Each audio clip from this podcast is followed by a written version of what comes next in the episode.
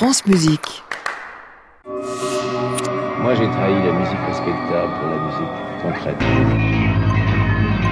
Tout ça a commencé fort modestement. Un incident technique, en somme. Tapage nocturne, Bruno Le Thor. France Musique.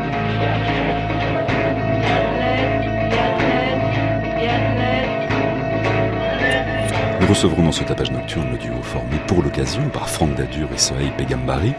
Et je vous propose d'ouvrir cette émission avec le premier volet de Portrait d'ombre, une série consacrée aux musiciens studio, cette profession qui fut étroitement liée à l'essor de l'industrie discographique et qui a presque totalement disparu aujourd'hui. Pourtant, nombreux enregistrements mythiques sont marqués de l'empreinte de ces musiciens qui, par leur talent, ont forgé des années 50 aux années 90 un véritable ADN sonore occasion de collecter des paroles et des témoignages.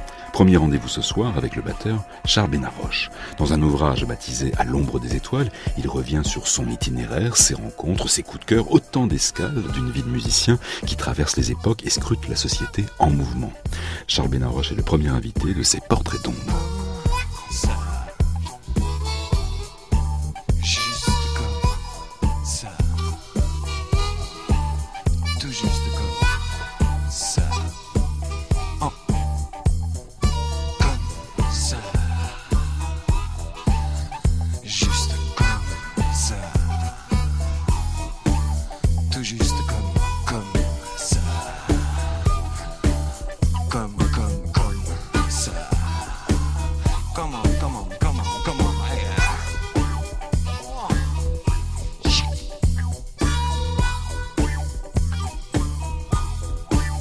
Bien qu'on ait tenté mille fois d'oxyre mon acte de naissance, écoute-moi bien, marchant devant, la vie naît de la jouissance.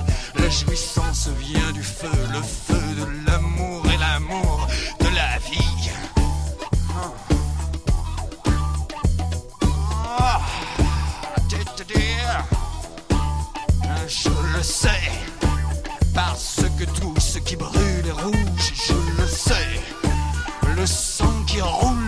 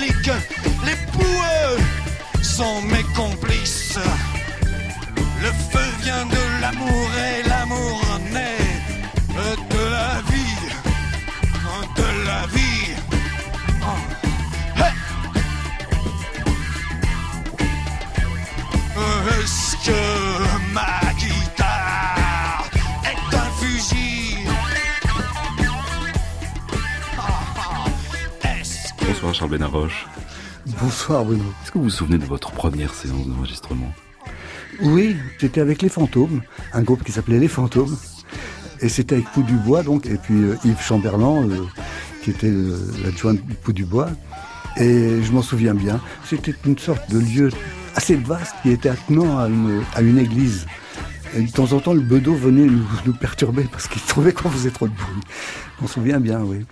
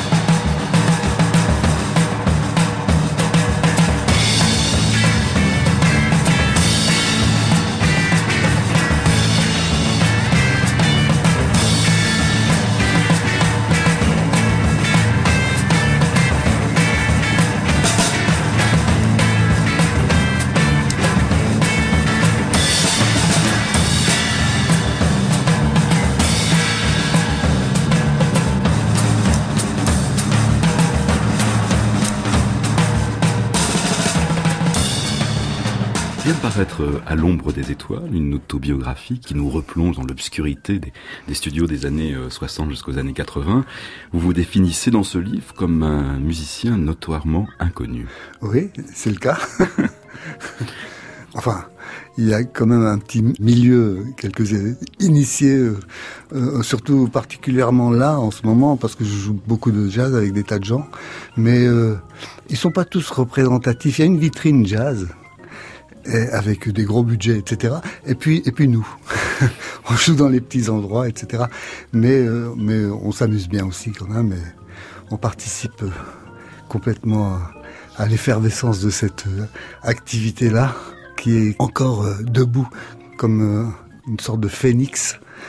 Et voilà, il y a encore des endroits où on peut jouer, quoique certains ont fermé boutique.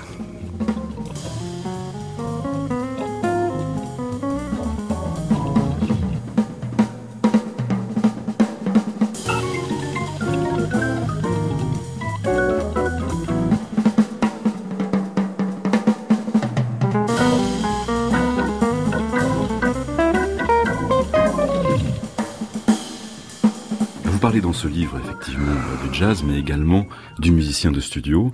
Là aussi, c'est un métier qui s'est un peu effiloché au fil du temps. Oh, complètement, oui. Les, les requins sont en, voie de disparition, c'est vrai. Comment ça se passait à l'époque, justement?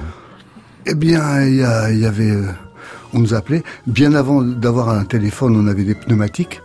On nous envoyait des petits euh, télégrammes, quoi. Sinon, quand il y a eu le téléphone, euh, on nous appelait, puis il y avait quelqu'un qui régissait, qui s'appelait un gros régisseur du truc.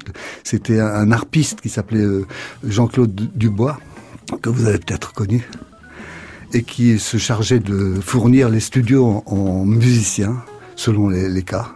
Il savait à qui s'adresser, il faisait son casting, etc. Et on avait à peu près deux, trois séances par jour, des fois il y avait un volume de travail extraordinaire. Quand je parle de ça à, mes jeunes, mes jeunes amis musiciens, ils, sont, ils en bavent encore, quoi. Ah, vous courriez d'un studio à l'autre, euh, d'un projet à l'autre, d'une esthétique à l'autre? Oui, oui, oui. Et, puis parfois, je dois dire, on était un peu mercenaires parce qu'on ne savait même pas pour qui on enregistrait. Hein. On entendait tout d'un coup euh, euh, au, au, mammouth ou au chant du coin le truc qu'on avait enregistré. Euh, un mois avant, ou je sais pas. C'était, c'était, mais, mais, mais sinon, ce qui nous intéressait bien, c'était des vrais projets d'albums, etc. Donc, euh, euh, j'ai fait des tas de choses avec Woolsey, avec Souchon, avec Julien Clerc, avec, enfin, avec Dutron, avec tous ces gens-là, quoi.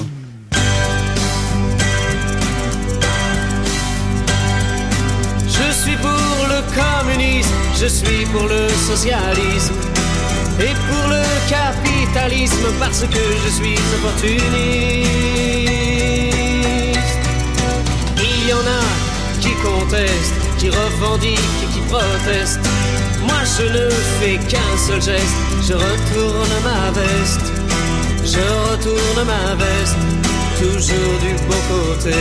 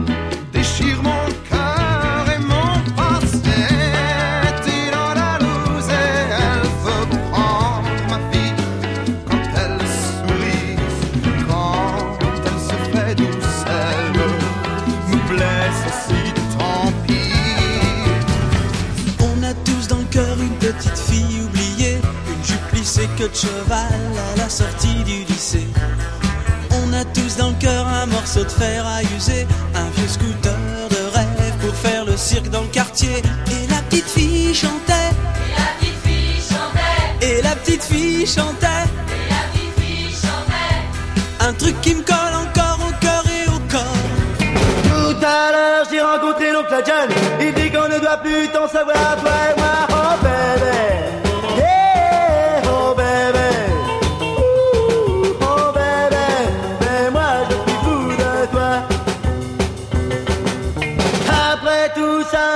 personne si l'on nous va vous parlez également d'un personnage assez central dans cette vie des studios, c'est l'arrangeur. Vous avez de très jolis mots pour Gabriel Yared. Ah, j'adore Gabriel, oui, oui, oui. C'est quelqu'un de très chaleureux, très vivant et très talentueux, quoi. Alors vous dites à un moment donné, si mes souvenirs sont bons, vous dites qu'il écrivait des choses très compliquées, et tout d'un coup avec des mesures euh, composées, on savait pas trop ce que c'était, mais quand on l'entendait, c'était magique. Voilà, il se mettait au piano et tout s'éclaircissait, c'est ça. Et Yared euh, faisait aussi de la pub. Je parle de ces moments-là où il fallait euh, habiller l'image et parfois c'était c'était la musique était bancale mais elle était raccord avec l'image quoi.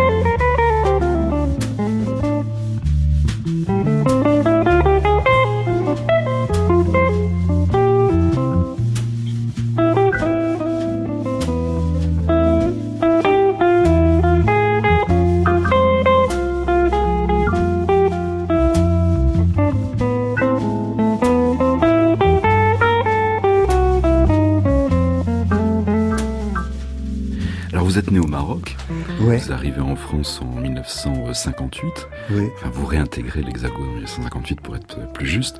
Une traversée sur le Koutoubia, Oui. Et alors, comment c'était en 58 quand vous arrivez à Paris? Comment était la musique à ce moment-là? Ben, Paris était désert. D'abord, en 58, je suis arrivé en, dans, fin juillet, enfin. C'était une grande, une grosse fête pour moi. C'était pas Paris était une fête parce que c'est, vraiment, cette ville, c'est, tellement, quand on la reçoit comme ça, tout d'un coup à 14 ans, c'est, c'est un éblouissement, quoi. Je la parcourais à pied euh, des heures et des heures. Bon, jusqu'au jour où je me suis dit, bon, on, on retourne quand chez nous Et là, je me suis rendu compte que c'était définitif, quoi. Irrévocable, quoi. Qu'est-ce qui reste de votre culture marocaine?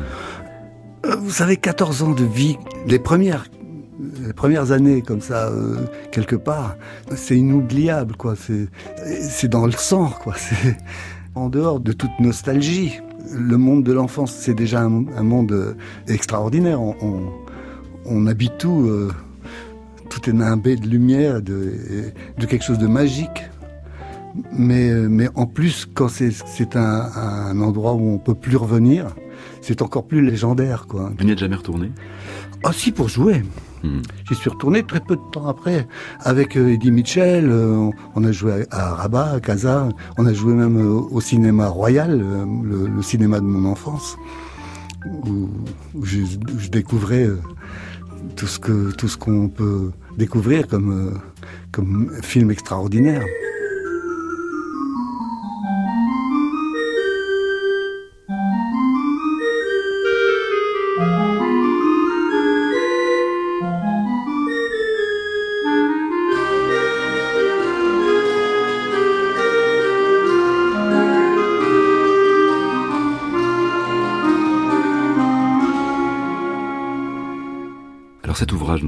Seulement dans les studios, mais également on suit un peu votre itinéraire, même les voyages jusqu'à Goa. Oui, à Goa, ben oui, les années 70. Goa, euh, la mecque des, des babacools. Goa, je suppose que ça a beaucoup changé, mais je, fais une, description in situ, quoi, c'était marrant. De l'état d'esprit et, et, des lieux. Et je crois que c'est un monde englouti. Hein. Je parle d'un de monde englouti, en fin de compte. Vous, vous parlez aussi de l'évolution des choses, par exemple la- l'arrivée des boîtes à rythme. Ça, ça change votre travail de... Ah, complètement. De Non, batteur, au, au tout départ, on, on, on croyait que c'était un gadget, euh, ça nous a fait rire, quoi.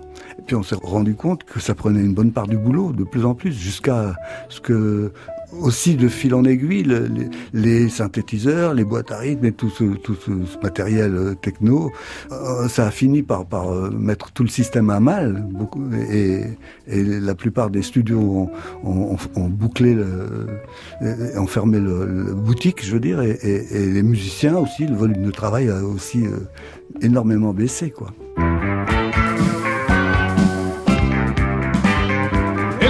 L'étrange histoire que nous confia un pauvre gars devant son verre, car on a tous un verre à soi. Il revenait le matin même d'un voyage en Transylvanie, de chez Dracula le vampire, prince de la nuit? Un beau jour, il s'était dit J'ai du ketchup dans la tête pour pas que ça me coule par les oreilles. Je mets une casquette, j'ai les poumons en gants de toilette. Je prends de la farine pour la coco. Et quand je m'en fous une petite sniffette, mon nez gonfle comme un gâteau.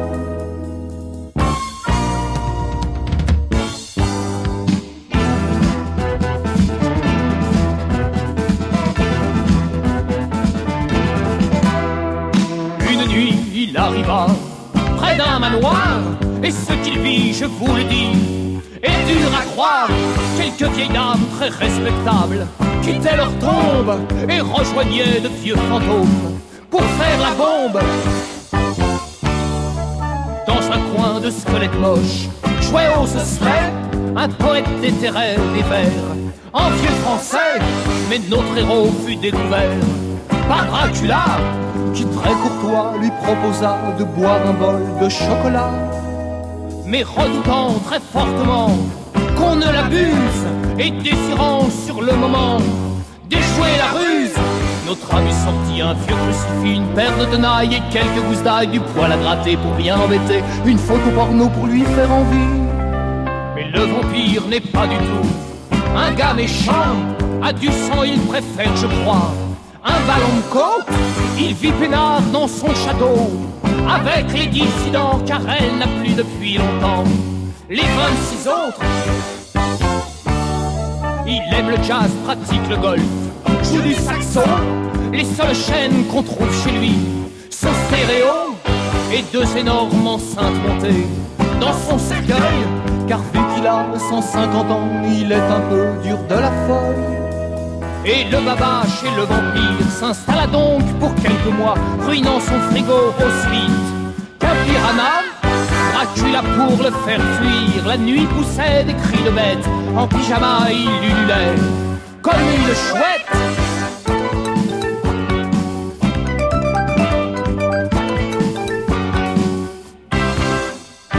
Ne fit déguerpir l'intrus et la morale un peu baroque, et qu'il faut pas juger les gens sur leur défroque. C'est ainsi qu'on peut être odieux en ayant les cheveux dans le dos, ou bien avoir des dents pointues et être doux comme un agneau.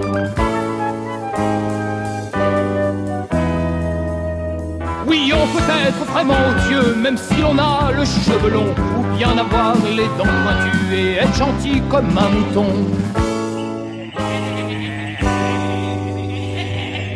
Si vous deviez garder euh, une image de ce métier, Oh, c'est un métier de rencontre, d'échange, de voyage. Je crois que c'est du pain béni, quoi. On, peut- pas rêver mieux. Pour un pauvre exilé comme moi qui venait du Maroc, on peut pas rêver mieux. Vous citez souvent euh, vos participations diverses à des enregistrements, euh, de variété notamment, mais il y a un disque, moi, qui m'a un peu surpris dans votre discographie. C'est celui avec André euh, Demet et Michel Ripoche. Oui. Alors, Racontez-nous un peu cette aventure. Ah ben, Ri- Ripoche, c'était c'était un gars comme moi qui, qui faisait beaucoup de séances à l'époque. Il c'était Violoniste. Il était violoniste, oui, oui, et, très talentueux. Mais il, il avait il avait besoin d'exprimer quelque chose parce qu'il n'était pas que dans les pupitres, quoi. Ce guitariste-là était était quelqu'un d'assez invraisemblable. C'était une sorte d'ovni. Hein, il jouait très particulièrement. Vous, vous avez aimé aussi euh, ce disque euh, et, pour certains c'est même euh, Simon Simon Goubert un, batteur que j'adore m'a dit m'a dit l'avoir beaucoup apprécié il l'avait trouvé au puce ou je sais pas où et puis c'est un disque qui, qui marque les gens oui c'est vrai Alors, vous avez été accompagnateur assez souvent, vous avez travaillé dans le milieu de jazz, vous avez également signé des musiques de films. Oui. Oui oui avec euh, Tony Gatliff pour Tony Gatliff oui oui. Oui oui une histoire de rencontre aussi. Et ça m'a vraiment intéressé de faire ça. C'est beaucoup de responsabilité. Parce qu'il faut prolonger quoi l'image et, vous le savez bien vous. Et effectivement c'est très intéressant. Qu'est-ce qui vous a poussé à écrire euh, votre autobiographie? J'ai relevé une phrase, je peux peut-être la dire rapidement.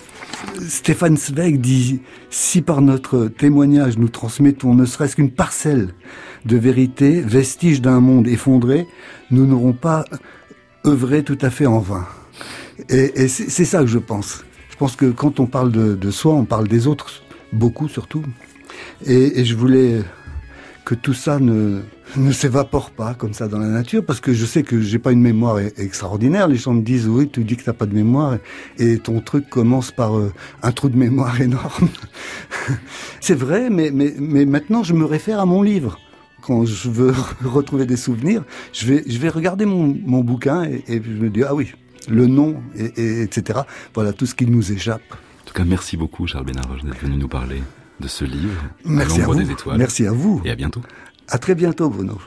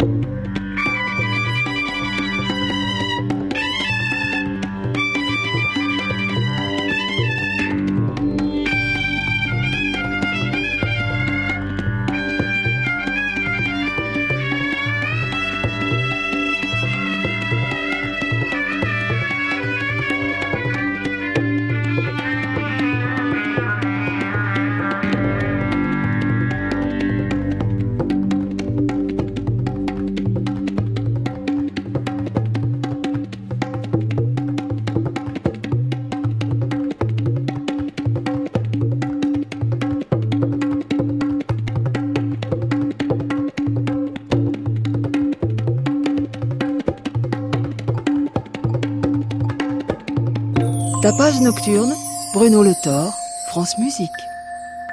Franck Dadur est un véritable ludion de la musique, dansant et improvisant des formes sonores souvent désarçonnantes.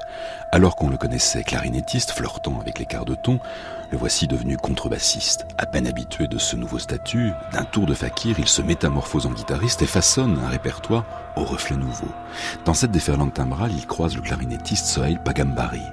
Le jeu de ce musicien est très euphonique, servi par une parfaite maîtrise de son instrument. Fruit du croisement de cultures multiples, il offre une palette sonore des plus larges, esquissant un chemin entre tradition et modernité. Franck Dadur et Sohail Pagambari sont les invités de ce tapage nocturne.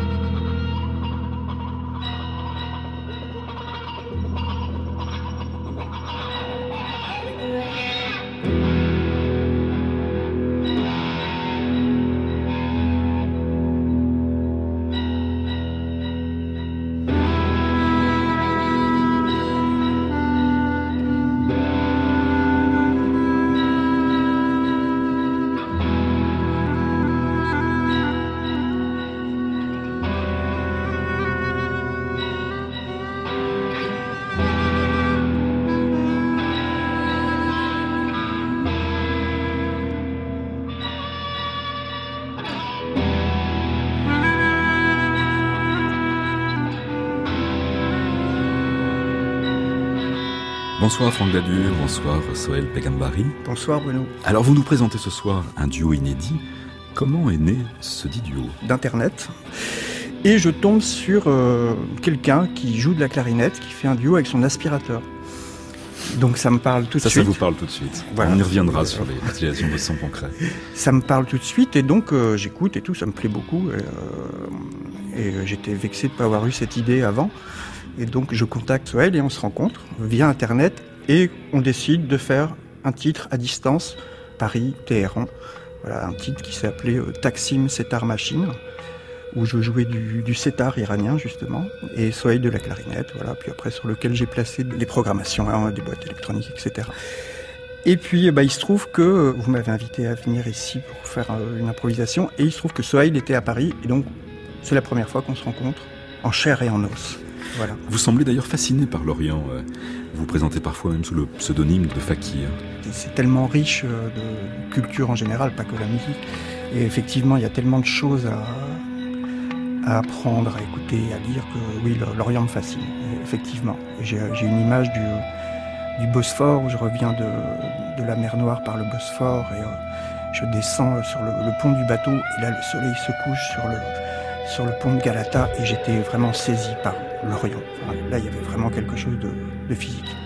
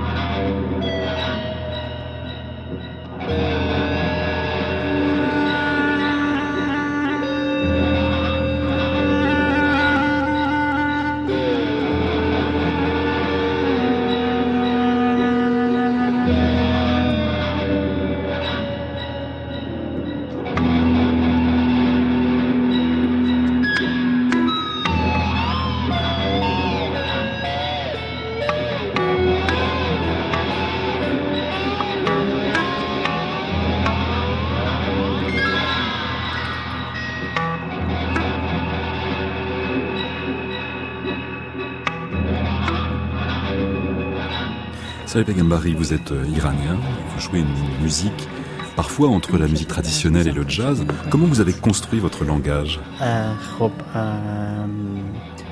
موزیک شرقی موزیک حالا ایرانی به, به صورت مشخص Alors, چیزی هست iranienne, quelque chose avec laquelle on habite en Iran. Culturellement, dans le contexte musical, on se met toujours.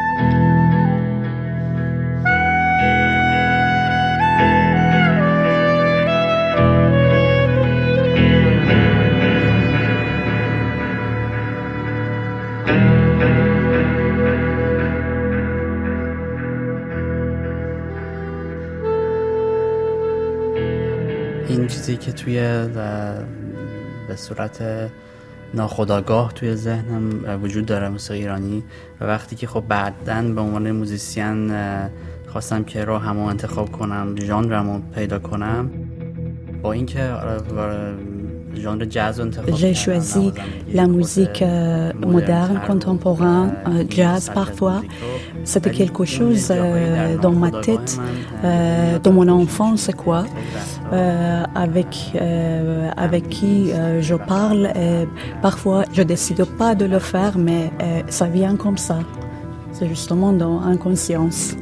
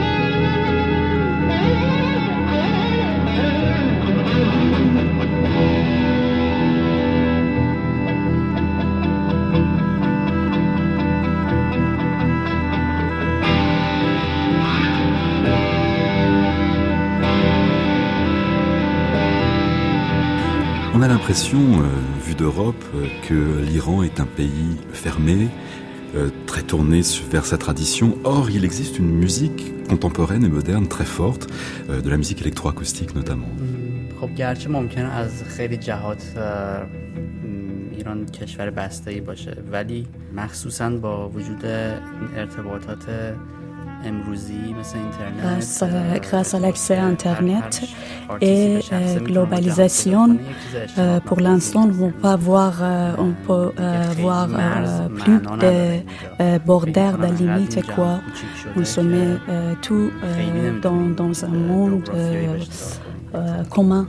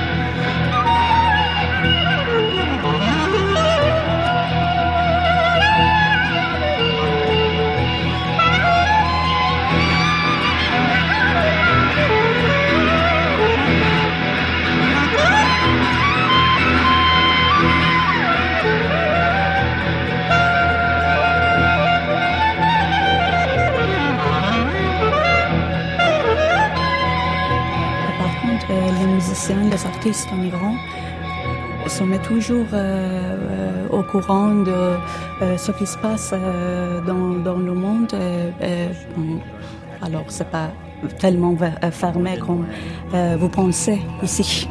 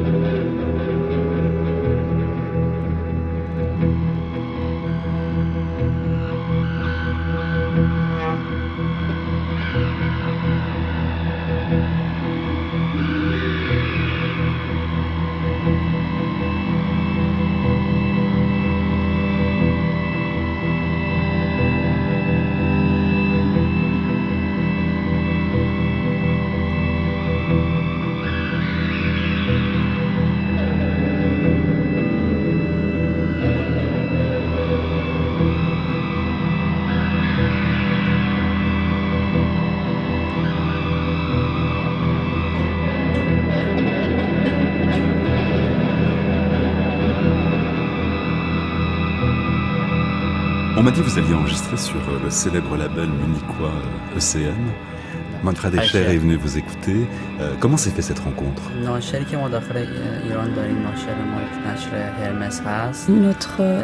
directeur, manager, Rami Sadiri, est un ami de Manfred Eicher, avec qui la cause de ce rencontre.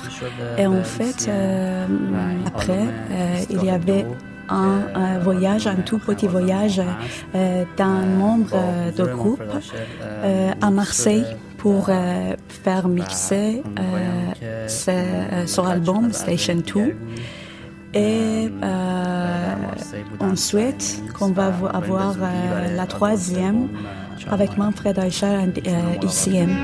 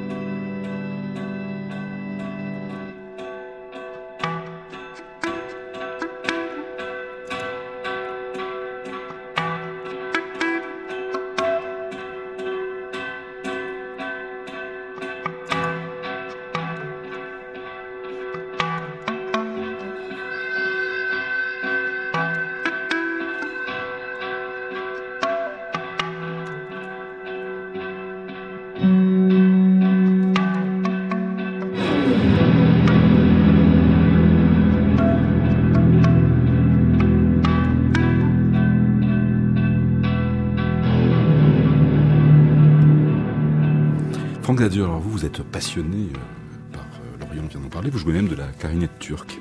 Oui, oui, depuis, depuis un bon moment maintenant. Qu'est-ce qui vous a attiré dans cet instrument?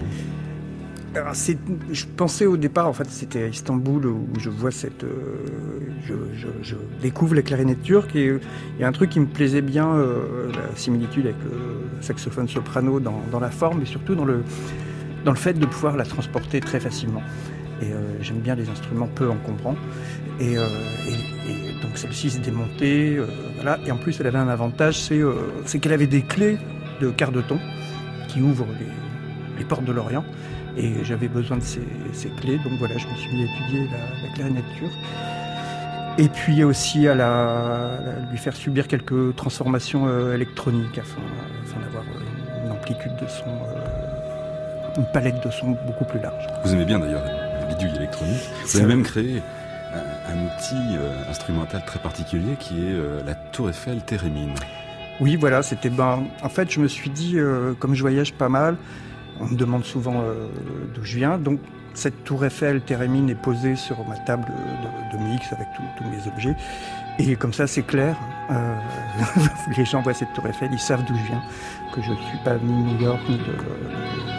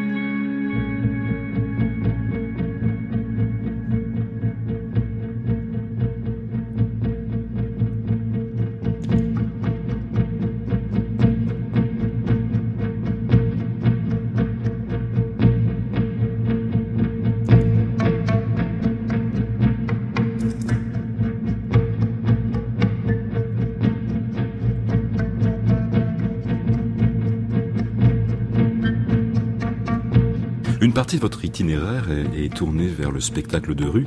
Euh, j'imagine que la manière d'aborder euh, la performance est bien différente du concert. Oh, ça n'a absolument rien à voir. D'ailleurs, j'y vais ce week-end faire un peu de spectacle de rue, remplacer mon remplaçant. Et oui, c'est pas pas du tout la même énergie. On est plutôt dans, quelque chose où il faut il faut être tout de suite, euh, enfin dès les premières mesures, il faut être tout de suite dans le, côté euh, entraînant, euh, festif. Et donc on donne beaucoup de soi en, peu de temps, sans, sans forcément développer le, tout ce qu'on peut développer. Donc c'est principalement de la, musique des, pays de l'Est que, je joue dans ce, spectacle. Donc c'est vraiment ces thèmes chorus très rapides, forts, entraînants donc c'est pas du tout la même approche, mais par contre on, y gagne euh, en énergie, en, maîtrise de, vitesse, de rapidité.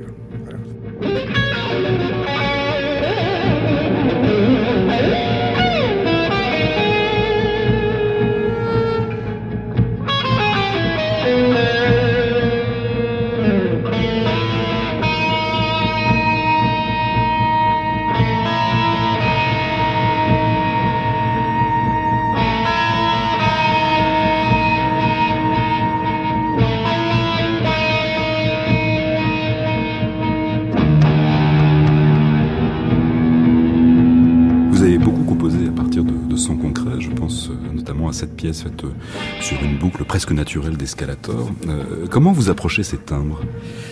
Euh, bah, c'est, En fait, c'est le timbre qui, me parle. Quand je... On va prendre cet exemple concret d'escalator où je me promenais avec mon, mon recorder dans, Paris. Donc, c'était au métro Châtelet et je, monte sur cet escalator. Je, je l'entends, j'entends, je n'entends pas des voix, mais, j'entends, j'entends de la musique. Euh, et, j'entends immédiatement un, thème qui va avec. Ça, me, voilà, donc le son concret doit me parler tout de suite et, me donner tout de suite une voie vers laquelle euh, me diriger. Sinon, si je commence à chercher à partir d'un son concret, c'est qu'il ne me convient pas. Le timbre me parle dedans, dans le timbre, il y a, des fois il y a tout. Il y a, la, mélodie, il y a les accords, il y a le, rythme, des fois juste un, un, seul ingrédient, mais euh, voilà, il faut qu'il me provoque quelque chose. On vous rapproche parfois de Bernd Friedman, producteur. C'est fort aimable. Notamment de, David Sylvian et, du, surtout du duo Flanger qui a marqué euh, le début des années 90. Qu'est-ce que vous en pensez? Vous vous retrouvez vraiment dans la, musique de Friedman? Ben, En fait, je l'aime beaucoup, elle me touche beaucoup, mais c'est, euh, je pense que c'est un peu une ellipse euh, journalistique qui m'est tombée dessus au, tout début. Effectivement, au tout début où je faisais le, le Fakir Orchestra, où j'étais en orchestre en solo, ça pouvait y faire penser. Ça a évolué depuis, mais comme toutes les ellipses journalistiques, elles restent. Et euh, même si ça a beaucoup évolué maintenant, eh ben, euh, j'ai toujours cette étiquette-là. Alors quand je réécoute Bert Friedman, j'entends ce que je faisais il y a dix ans, mais c'est plus, c'est plus ce que je fais maintenant. Et votre duo alors, que va-t-il devenir? Eh bien, écoutez, nous cherchons un producteur euh, français euh, qui aurait un très très beau studio, euh, même plusieurs studios, pour nous enregistrer, faire un album. Donc, je sais pas, je sais pas si vous connaissez quelqu'un que ça peut intéresser. Eh bien, nous allons chercher pour vous. Bonne soirée. Merci Bruno Le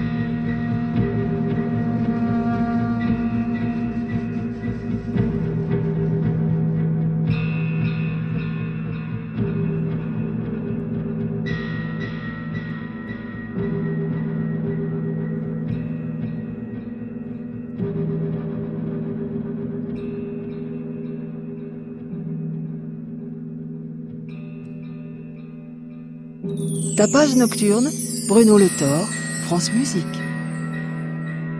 Ainsi s'achève ce tapage nocturne consacré ce soir à Franck Dadur et Sohaï Pagambari. À la console était Maïwen le Géant et Manu Couturier, attaché de production Soisic Noël, réalisateur Bruno Rioumaillard et un grand merci à Karine David de la discothèque de Radio France. Il est temps maintenant de retrouver Création mondiale, une émission d'Anne Montaron.